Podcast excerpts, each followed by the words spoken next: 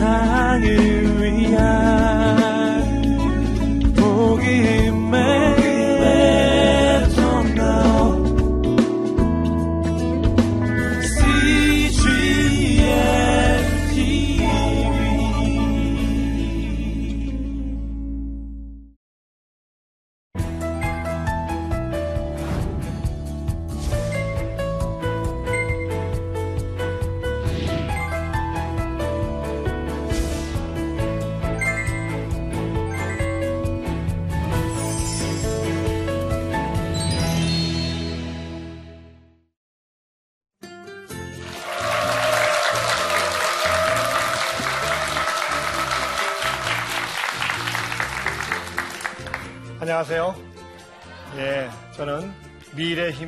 가정경제연구소의 소장으로 있는 김남순이라고 합니다.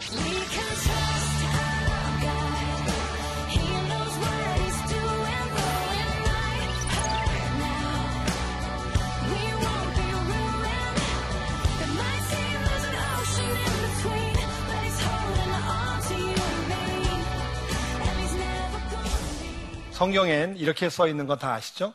모든 돈과 재물은 하나님의 것이다. 맞나요? 예. 그러면 우리는 뭐죠? 그 돈을 관리하는 아, 관리자입니다. 하나님께서 저희들에게 그런 관리자의 사명을 주셨습니다. 그런데 에, 우리들이 그 돈을 잘 관리해야 될 사명이 있는 성경에서는 이것을 청직이라고 얘기합니다. 에, 시편 24편 1절에 보면 이렇게 써 있습니다. 이 세상과 그 안에 가득한 것이 모두 여호와의 것. 이 땅과 그 위에 사는 것이 모두 여호와의 것이로다. 이렇게 써 있습니다. 무슨 말입니까? 온 우주 만물이 다 하나님의 거라고 성경은 말씀하십니다. 그러면 우리는 뭐죠? 우리가 갖고 있는 돈과 재물은 결국 우리 게 아니란 얘기입니다. 아까도 말씀드렸듯이 우리는 관리인, 청직입니다. 아, 그렇기 때문에 청지기의 사명, 관리인의 사명이 뭐죠? 잘 관리하는 겁니다. 잘 관리하면 되는 건데, 아, 요게 좀 부족한 것이 우리의 문제입니다. 그래서 과연 우리가 이 돈과 재물을 다스리고 관리하는 데서 문제가 뭔지를 제가 한번 살펴봤습니다. 여러분, 지난 한 달 동안에 여러분들이 그 월급을 받아서 쓰신 돈들, 아, 용돈을 받아 쓰신 돈들의 내역을 한번 생각을 해 보십시오.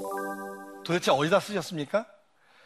그것이 여러분들의 신앙의 기준이고 여러분들의 철학이고 가치입니다. 우리 가정에서 가장 많이 지출되는 게 뭐죠?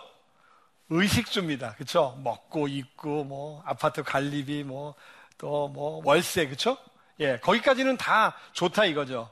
그 다음에 많이 지출되는 항목이 뭘까요? 그 항목에 의해서 내가 지금 어떤 삶을 사느냐입니다. 그 항목이 하나님 나라를 위한 거라면 우리는 굉장히 하나님 나라를 우선적으로 사는 거고 내 배를 위한 거라면 나를 위해 사는 겁니다. 다시 말해서 우리의 지출 내역을 보면 우리가 어떻게 살았는지 그냥 백일화에 드러납니다. 두 번째 의식주를 빼고 그 다음에 큰 항목이 뭐냐? 대한민국 가정에 뭘까요? 예, 사교육비입니다. 그냥 교육비도 아닙니다. 그 얘기는 뭘까요? 그냥 우리 아이들을 어떻게 하면 좋은 대학 보낼까? 여기에 모든 집중이 돼 있습니다.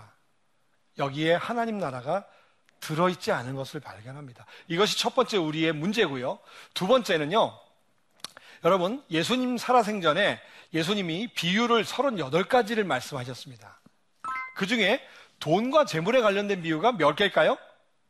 16개나 된답니다. 굉장히 많죠? 자, 예수님이 이렇게 돈과 재물에 대한 비유를 왜 이렇게 많이 말씀하셨을까요? 자, 좀 이따 제가 답을 말씀드릴게요. 두 번째, 성경에는요, 뭐, 기도해라. 그쵸? 그 다음에, 어, 뭐, 믿음을 가져라. 이런 말씀들이 구절이 많이 나옵니다. 대강 500구절 어, 플러스 마이너스 정도 된다고 합니다. 그런데 돈과 재물에 관련된 구절은 몇 번 언급되냐면요. 무려 2350번이나 언급이 된다고 합니다. 대단하죠? 한 다섯 배 가량 많은 겁니다. 자, 그러면 예수님도 아니 성경도 왜 이렇게 돈과 재물에 대해서 많이 언급을 했을까요? 그것은요.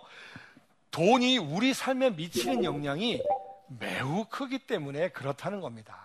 다시 말해서 우리가 살아가면서 돈이 우리 삶에 굉장히 많은 영향을 미치는데 우리들은 그것을 좀 회피하고 피해 가려고 합니다. 자, 그러면 왜 우리가 성경적 재정 원리를 아, 우리의 삶에 적용해야 되는지 제가 세 가지를 말씀드리려고 합니다. 첫째는요, 재물을 다루는 것은 주님과의 관계에 가장 중요하기 때문에 그렇습니다. 여러분, 성경에서는 복 얘기가 많이 나옵니다. 그렇죠? 여러분, 예수 믿으면 복 받는다. 이런 얘기 들으셨죠? 그때 말하는 복이 뭘까요? 좋은 대학 가는 거? 좋은 배우자 만나는 거? 좋은 직장 취직하는 거? 아, 물론 그것도 복일 수 있습니다. 하지만 성경에서 말하는 복의 가장 본질이 뭐냐면, 잘 들으세요. 하나님과의 관계가 회복되는 것입니다. 바로 이 하나님과의 관계가 끊어질 수도 있고, 이어질 수도 있고, 흐릿해질 수도 있고, 선명해질 수도 있는 그러한 데 영향을 미치는 거기 때문에 돈과 재물을 성경적 원리에 따라서 우리가 살아야 한다는 것입니다. 두 번째는요, 물질은요, 우리 삶에 있어서 하나님과 주인 자리를 놓고 경쟁 관계에 있다는 겁니다. 여러분, 잘 아시는 마태복음 6장 24절 있지 않습니까? 하나님과 재물을 겸하여 섬길 수 없다고 되어 있어요. 그렇죠? 하나님과 겸 두 주인을 섬길 수 없는 거예요. 근데 여러분들은 어떠세요? 여러분들의 여러분들의 주인이 누구세요? 여러분의 인생의 삶의 주인이 누구세요? 어, 하나님이죠. 예, 우리 삶의 주인이 하나님이에요. 하나님인데 주일날은 하나님이 맞아요. 근데 이제 주일날 예배 끝나고 월요일부터는 누가 주인이에요? 돈과 재물이 주인이 되기 시작해요. 바로 그 얘기예요. 여러분, 우상의 정의가 이렇답니다. 하나님 아닌 것을 하나님처럼 생각하는 것. 이것이 우상의 정의입니다. 자, 그러면 우리가 이렇게 돈과 재물에 이끌려서 살아가는 것. 이것은 이것으로부터 우리가 극복하고 이겨내려면 바로 어, 성경에서 말하는 재정 원리를 우리 삶에 잘 적용해야 된다. 이것이 이제 재정 원리를 우리가 그 삶에 적용해야 되는 두 번째 이유고요. 세 번째는 우리 인생의 많은 부분이 돈을 사용하는 것과 관련되어 있기 때문이다. 이게 사실은 어, 어, 핵심이죠. 여러분 여기 올 때 아침에 일어나서 회사 갈때 어, 어, 뭐 타고 가세요? 버스나 전철 타죠? 어, 그냥 타나요? 돈을 내야 돼요. 점심을 드실 때 돈을 내야 아, 식당에서 밥을 줍니다. 그렇죠? 잘 생각해 보세요. 우리가 하루 종일 하는 모든 일들이 둘 중에 하나입니다. 돈을 버는 일, 쓰는 일. 어떻습니까? 맞죠? 예. 네. 우리의 삶에 이렇게 많은 부분이 에, 돈을 사용한 것과 관련되어 있기 때문에 성경적 재정 원리를 우리 삶에 반드시 적용해서 살아야 된다. 이 세 가지가 우리가 삶에 적용해야 되는 아주 구체적인 이유입니다. 자, 그러면 어, 하나님의 명령을 한번 살펴보겠습니다. 제가 창세기 말씀을 어, 묵상하다가 굉장히 재밌는 어, 부분을 제가 묵상하게 됐습니다. 창세기에 이렇게 써 있습니다. 하나님이 자기 형상, 곧 하나님의 형상대로 사람을 창조하시되 남자와 여자를 창조하시고 하나님이 그들에게 복을 주시며 하나님이 그들에게 이르시되 자, 빨간 글씨 뭐라고 써 있죠? 다 같이 크게 읽어봅시다. 시작. 생육하고 번성하여 땅에 충만하라. 땅을 정복하라. 바다의 물고기와 하늘의 새와 땅에 움직이는 모든 생물을 다스려라. 여러분, 하나님은 온 우주 만물을 만든 다음에 우리에게 이렇게 명령하셨습니다. 땅을 정복하라. 모든 생물을 다스려라. 그럼 여기서 말하는 땅과 생물은 진짜 그거 그럴까요? 땅하고 생물 아니죠. 이 안에 뭐가 포함돼요? 온 우주 만물. 그러면 돈과 재물이 포함될까 안 될까요? 됩니다. 자, 그럼 이렇게 대입하는 거예요. 모든 아, 땅을 정복하라. 여기다 돈을 넣는 거예요. 돈을 정복하라. 맞죠? 하나의 명령이에요. 그 다음에 모든 만물을 아, 생물을 다스려라. 모든 재물을 다스려라. 제가 이게 딱 묵상이 되더라고요. 아, 다시 말해서 돈을 정복하고 재물을 다스리라는 것은 하나님의 명령이에요. 맞죠? 예. 그런데 제가 여러분께 한번 여쭙겠습니다. 여러분, 돈을 정복하고 사십니까? 돈에 정복 당하고 사십니까? 후자죠? 왜 그럴까요? 제가 이걸 연구를 해봤습니다. 그 원인이 바로 우리가 좀 전에 읽었던 마태복음에 나오는 두 주인. 하나님과 재물을 겸하여 섬기는 데서 나오는 거라는 걸 알게 됐어요. 다시 말해서 이 재물이라는 것, 이 재물이 원어로 보면요. 만몬이라고 되어 있습니다. 만몬은 사탄입니다. 아, 다시 말해서 우리가 정복하지 못하고 정복당하고 재물을 다스리지 못하고 다스림을 당하는 이유가 이 만몬 때문이라는 것을 제가 알게 됐습니다. 자, 그래서 이 만몬이 우리 삶에 어떻게 영향을 미치고 그 만몬으로부터 여러분들이 자유로워지는 것이 하나님의 명령대로 사는 건데 그것을 지금부터 제가 연구한 일곱 가지를 말씀드리고자 합니다. 자, 첫 번째, 만몬이 우리를 유혹하고 속삭이는 것, 돈에 대해서 염려하고 근심하게 하는 것입니다. 여러분, 돈에 대한 염려와 근심이 있어요, 없어요? 있어요. 나만 있는 게 아니라 앞집 사람도 있고 옆집 사람도 있고 내 친구도 있고 대통령 우리나라 대통령도 있고 미국 대통령 있고 온 세상 사람이 다 돈에 대해서 염려와 근심을 해요 안 해요? 해요. 그러니까 우리가 착각합니다. 아 모든 사람이 하면 괜찮다고 생각하는 게 있어요.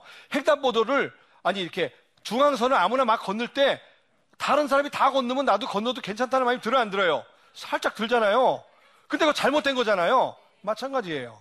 돈에 대한 염려와 근심을 모든 사람이 하니까 해도 된다고 생각을 해서 염려와 근심을 합니다. 아닙니다. 성경이 뭐라고 돼 있어요?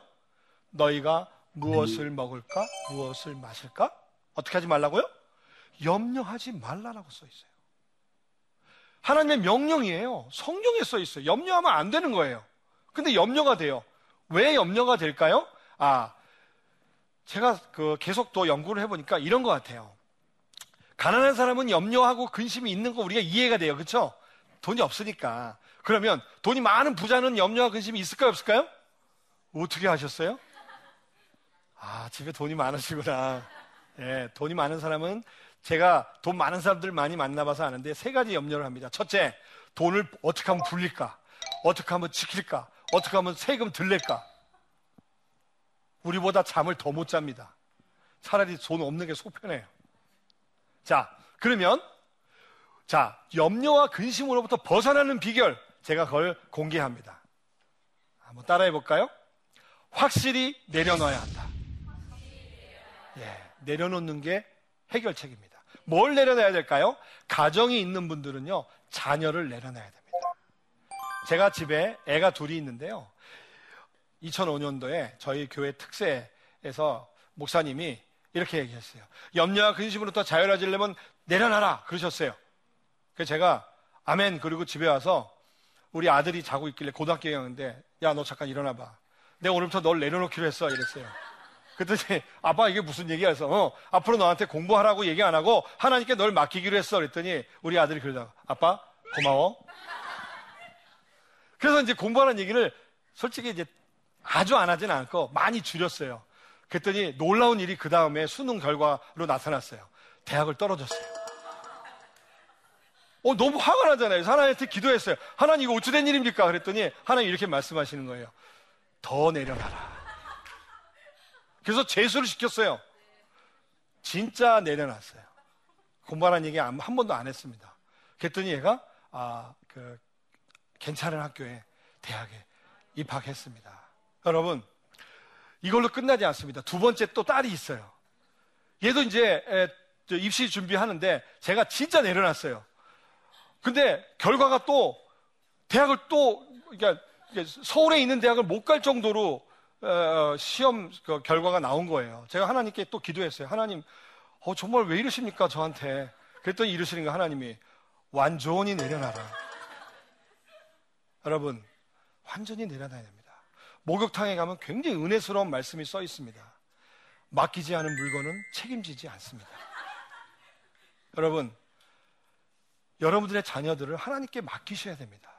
안 맡기니까 책임 안 져주시는 겁니다. 내가 붙들고 있으니까. 두 번째는 집입니다. 집 문제를 내려내야 됩니다. 여러분, 아, 자산 관리 차원에서 보면요. 앞으로 그 집을 갖고 있는 게 그냥 전세 살거나 임대주택 사는 게 훨씬 낫습니다. 그래서 그 문제. 세 번째, 아직 결혼 안 하신 분들, 여러분의 꿈과 희망, 여러분들 인생의 목표를 내려놓고 하나님께 맡기셔야 됩니다. 그래야 염려와 근심이 사라집니다. 두 번째, 돈을 잘못 관리하는 것. 제가요, 많은 사람들을 상담을 하고 이렇게 컨설팅을 해드립니다. 근데 월급 타고 한 일주일 정도 지나서 가정을 가서 상담하면요, 꼭 이런 얘기 합니다.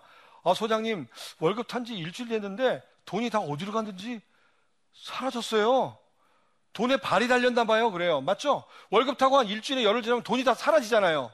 예. 네. 왜 그럴까요? 돈을 잘못 관리하는 거예요. 여러분, 제가 질문을 드려보니까 대답해 보세요.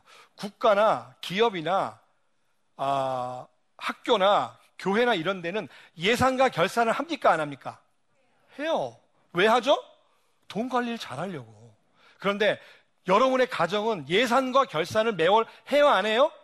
안 해요. 그럼 뭐예요? 돈 관리 안 하는 거예요. 그런데 만모는 우리한테 이렇게 얘기합니다. 야, 너 지난달 월급 얼마 탔어? 120만 원. 그거 뭐 관리할 게 뭐가 있어? 가끔 저한테 그래요. 소장님, 집사님, 제가 월급이 쥐꼬리만 해서 관리할 게 없어요. 이래요. 제가 그때 꼭 이렇게 합니다. 그 쥐꼬리는 누가 주셨나요? 하나님이 주셨잖아요. 그럼 관리해야죠. 만머는 우리한테 이렇게 얘기합니다. 네 재산도 얼마 없고 돈도 없는데 뭘 관리하냐? 대강 살아? 아닙니다. 아무리 적은 금액이라도 꼼꼼하게 철저히 잘 관리하셔야 합니다. 돈을 잘 관리하는 것이 하나님의 뜻입니다. 자, 세 번째, 어, 만몬이 우리에게 속삭이는 유혹이 충동 구매입니다. 그 커피 좋아하시죠? 예, 뭐 이렇게 커피 요새 전문점 많잖아요. 어, 자산 관리에 카페 라떼 효과라는 말이 있답니다. 그게 뭐니 무슨 얘기냐면 매일 컵, 카페 라떼를 한 잔씩 마신다면 이런 얘기입니다. 한 잔이 4,000원이라고 가정하면 어, 1년 동안에, 그러니까 매일 마시면 1년 동안에 한 달에 9만 원, 1년에 108만 원, 10년에 1,080만 원어치를 커피를 마시는 겁니다. 근데 이게 다가 아닙니다. 이걸 만약에 한 5% 정도 수익이 나오는 상품에다가 투자를 했다. 매월. 그러면 얼마일까요? 20년이 지나면 3,600만 원, 30년이 지나면 7,300만 원, 40년이 지나면 무려 1억 3,300만 원이나 됩니다. 여러분은 지금 1억 3천만 원을 커피로 마시는 겁니다. 대단한 겁니다. 아, 그래서 요즘에 이제 커피가 문화예요. 그래서 제가 마시지 말라는 얘기는 참은 못하겠고요. 이게 다 들고 다니잖아요. 이렇게 점심 먹고 엘리베이터 앞에서. 이렇게 하세요. 제가 좋은 방법이 생각났어요. 하나는 사세요. 그래서 다 마신 다음에, 그 다음에 요 꽉을 버리지 말고 거기다 커피 믹스를 타서 이렇게 들고 다니는 거야. 문화니까. 여러분, 함부로 돈을 안 쓰는 지출을 잘 지혜롭게 하는 제가 좋은 방법을 소개합니다. 절 따라 하세요. 니드냐, 원트냐, 필요냐, 욕구냐. 여러분이 이제 오늘 저녁에 가족들 회의를 하는 거예요. 아니면 여러분 스스로가 내가 만 원짜리 이상을 살 때마다 내 스스로에게 아니 우리 서로 가족들에게 이것이 need인지 want인지를 꼭 견제하기로 하자라고 약속하는 거예요.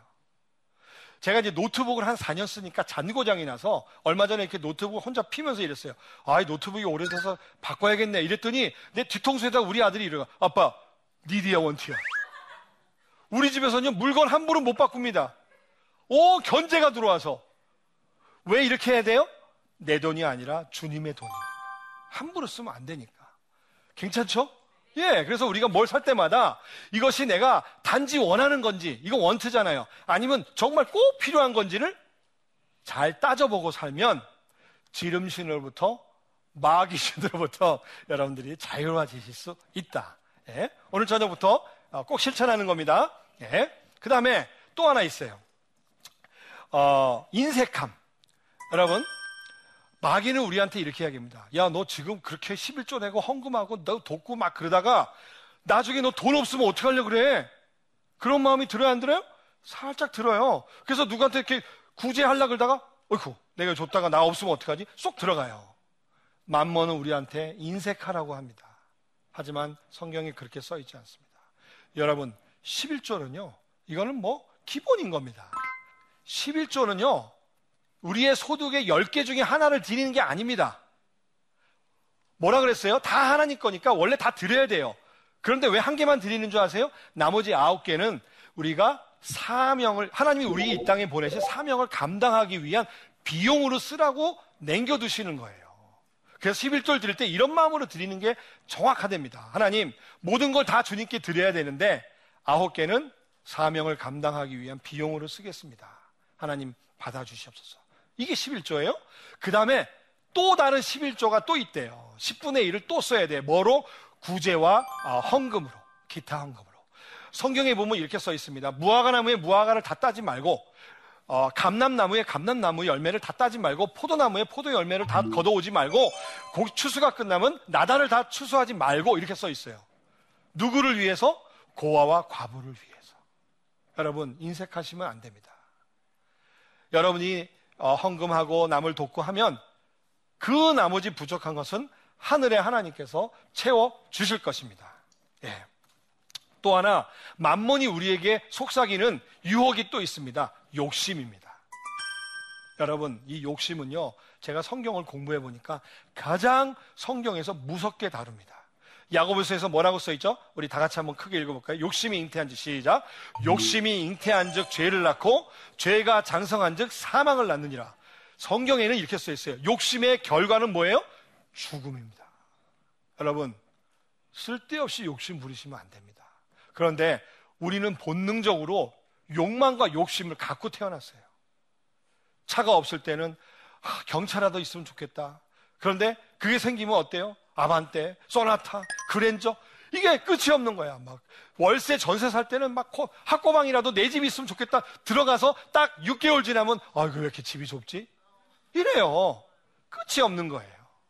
여러분 이 욕심을 이기는 비법을 제가 또 공개합니다. 저를 한번 따라해 볼까요? 쥐어짜는 감사를 하자. 네, 감사를 그냥 하면 안 되고요. 이렇게 마른 수건 짜듯이 짜야 되는데 구체적으로 이렇게 하는 겁니다. 오늘 저녁부터 매일 저녁 감사 제목을 100개씩 쓰고 자는 거예요. 며칠 동안, 100일 동안. 그럼 총 몇 개? 만 개예요. 이렇게 쓰고 나면 해탈의 경지에 이르는 됩니다. 욕심으로부터 완전히 잘, 쉽지 않아요, 사실. 그래서 매일 100개 하지 마시고요. 매일 5개, 10개씩 해서 꾸준히 해보세요. 이렇게 하면 여러분들이 만문이 속삭이는 욕심의 유혹으로부터 자유로워질 수 있습니다. 자, 또 하나. 만문이 우리에게 유혹하는 게 뭐예요? 빚이에요. 여러분, 우리 어른들은요, 옛날 분들은 죽을 때까지 절대로 빚을 안 지르고 사는 게 원칙이었습니다. 그게 정상이었어요. 근데 요즘은 어때요? 빚이 없는 사람이 없어요. 대한민국 빚이 얼마예요? 천조에 천조. 뭐 이거 실수도 없어요. 왜 이렇게 됐어요? 빚을 너무나 쉽게 질 수 있는 금융 상황이 된 거예요. 대표적인 게 뭐예요? 신용카드. 그냥 긁잖아요. 3개월 무이자 할부. 이거 전부. 그 다음에 홈쇼핑. 10개월 무이자 할부. 이거 전부 빚이에요. 근데 마이너스 통장, 담보대출, 어? 전세자금 대출. 학자금 대출 너무나 빚을 지기 쉬운 환경에 우리가 살고 있습니다. 그래서 만문의 유혹에 넘어가기 너무나 쉬운 거예요. 여러분, 빚의 원인을 잘 알아야 돼요. 빚의 원인을 알면 빚을 이길 수 있어요. 빚의 원인은 딱 하나입니다. 계획 없는 소비에서 빚이 생깁니다. 아까 뭐라 그랬어요? 우리가 뭘 살 때마다 필요인지 욕군지를 하면 꼭 필요한 물건을 사게 되면 계획 없는 소비를 안 하게 되죠. 그래서 계획 없는 아, 소비가 아, 이 원인이기 때문에 이것을 그 구체적으로 이렇게 하시면 돼요, 여러분들이. 기다리는 훈련을 하시면 돼요. 뭐냐? 여러분 뭘 사고 싶잖아요? 노트북 사고 싶으세요? 100만 원이에요? 10만 원씩 10달 모아서 사는 거예요. 그렇게 기다리면 돼. 봉투에 넣어서. 그러면 그러다 보면 어떤 일이 생긴지 아세요? 놀라운 일이 생깁니다. 그 한, 돈 모으다 보면 갑자기 내가 그때 왜 그걸 사고 싶었지? 마음이 바뀌어요. 마음이 바뀐다고요. 그래서 여러분들은 이 빚, 특히 신용카드 이런 것들을 잘 다루고 가능한 체크카드를 사용하시기를 아, 권해드립니다. 마지막 만mon이 우리에게 유혹하는 마지막 유혹 돈에 대한 과장과 그것이 갖고 있는 힘에 대한 과대평가. 여러분 세상에선 이렇게 얘기하죠. 돈이면 다 돼. 그쵸? 돈이면 이뻐질 수도 있고 이뻐지면 좋은 남자 만나서 그림 같은 집을 짓고 떵떵거리고 살 수 있어라고 그래서 그 성형외과에 막 난리가 나잖아요. 여러분 잘 보세요. 세상에 돈으로 살 수 없는 게 돈으로 살 수 있는 것보다 훨씬 많습니다. 한번 찾아볼까요? 세상에 돈으로 살 수 없는 거 뭐죠? 빵? 빵? 마음. 어, 나 빵인 줄 알았어. 마음. 그쵸, 마음. 돈으로 못 삽니다. 또, 사랑. 그랬더니 누가 그러더라. 믿음, 소망. 사랑. 그 다음에 더 중요한 거 있어요. 건강, 관계. 여러분 이런 말이 있습니다. 도로로 침대 사도 잠은 못 산다. 돈으로 의사와 약은 사도 건강은 못 삽니다. 여러분 돈으로 살 수 없는 게 돈으로 할 수 있는 것보다 훨씬 많은데 만mon은 오늘도 우리에게 이렇게 얘기합니다. 돈이면 다 돼. 돈이 있어야 돼. 아닙니다. 여러분 이 유혹부터 벗어나야 진정한 자유를 누릴 수 있습니다. 자, 이 일곱 가지 원인을 갖고 만mon이 우리를 지금도 유혹하고 있기 때문에 여러분들은 성경적 재정 원리를 잘 공부하시고 여러분들의 삶의 습관으로 이것을 적용하셔서 부디 하나님 우리의 명령하신 돈을 정복하라, 재물을 다스리라 이 명령을 지키고 사는 귀한 아, 여러분들 되시기를 바라면서 제 강의 마치겠습니다. 감사합니다.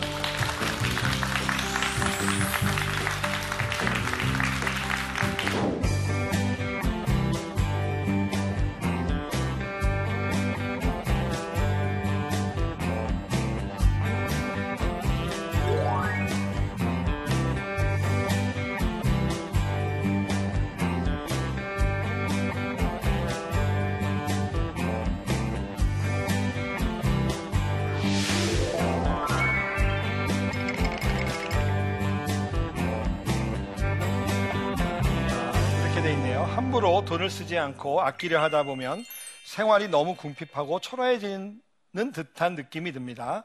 이런 마음에서 벗어나는 방법을 알려주세요. 아, 이럴 때 있죠, 그쵸? 예, 막 구, 너무 내 인생이 구질구질한 것 같고. 그런데요, 많은 경우에 있어서 오늘날 우리나라 사람들을 보면요, 어, 그것을 뭐라 그러죠? 그 사회학자들도 이렇게 합니다. 어, 쇼 윈도우 어, 형 어, 사회다. 뭐예요? 보여지기 위한 우리가요 실제로 어, 너무 많은 사람들이 보여지는 삶을 살려고 자동차, 뭐 집, 뭐 옷, 뭐 안경 이러다 보니까 내가 정상인데 검소하게 사는 게 정상인데 남하고 비교해 보니까 내가 굉장히 구질구질하게 느껴지는 경우들도 있어요.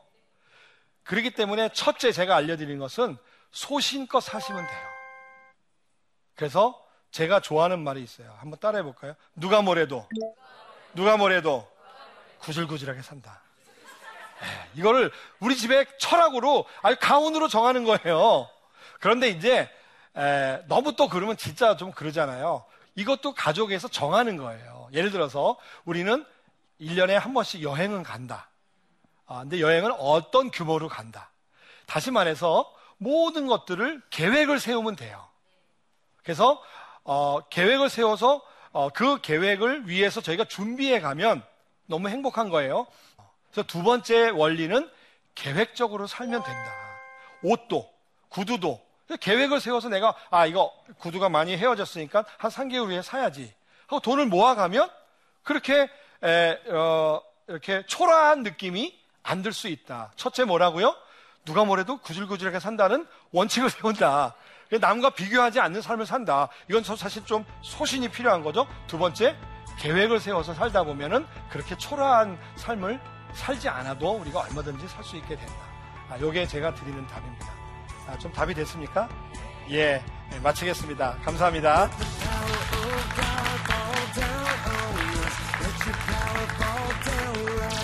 4인 가족이 나가서 외식하면 한 10만원 나오죠. 했다고 치고 꾹 참고 그 돈을 이제 저축하는 거예요. 투자성 상품에 넣어서 예, 수익률이 한 10%라고 가정을 했어요. 자, 그거를 몇 년 동안 했나? 45년 동안 했어요.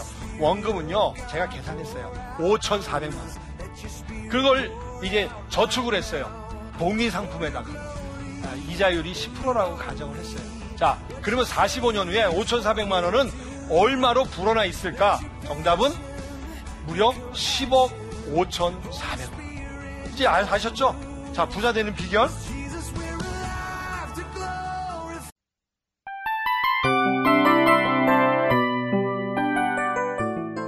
이 프로그램은 청취자 여러분의 소중한 후원으로 제작됩니다.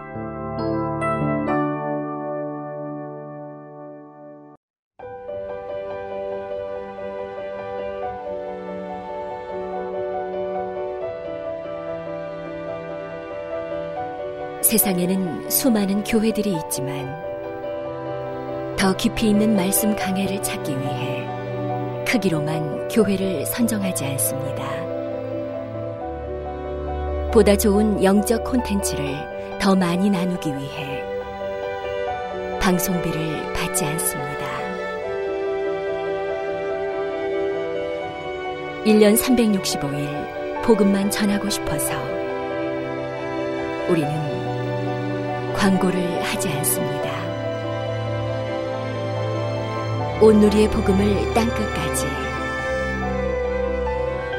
CGN TV와 함께 땅끝 성교사가 되주세요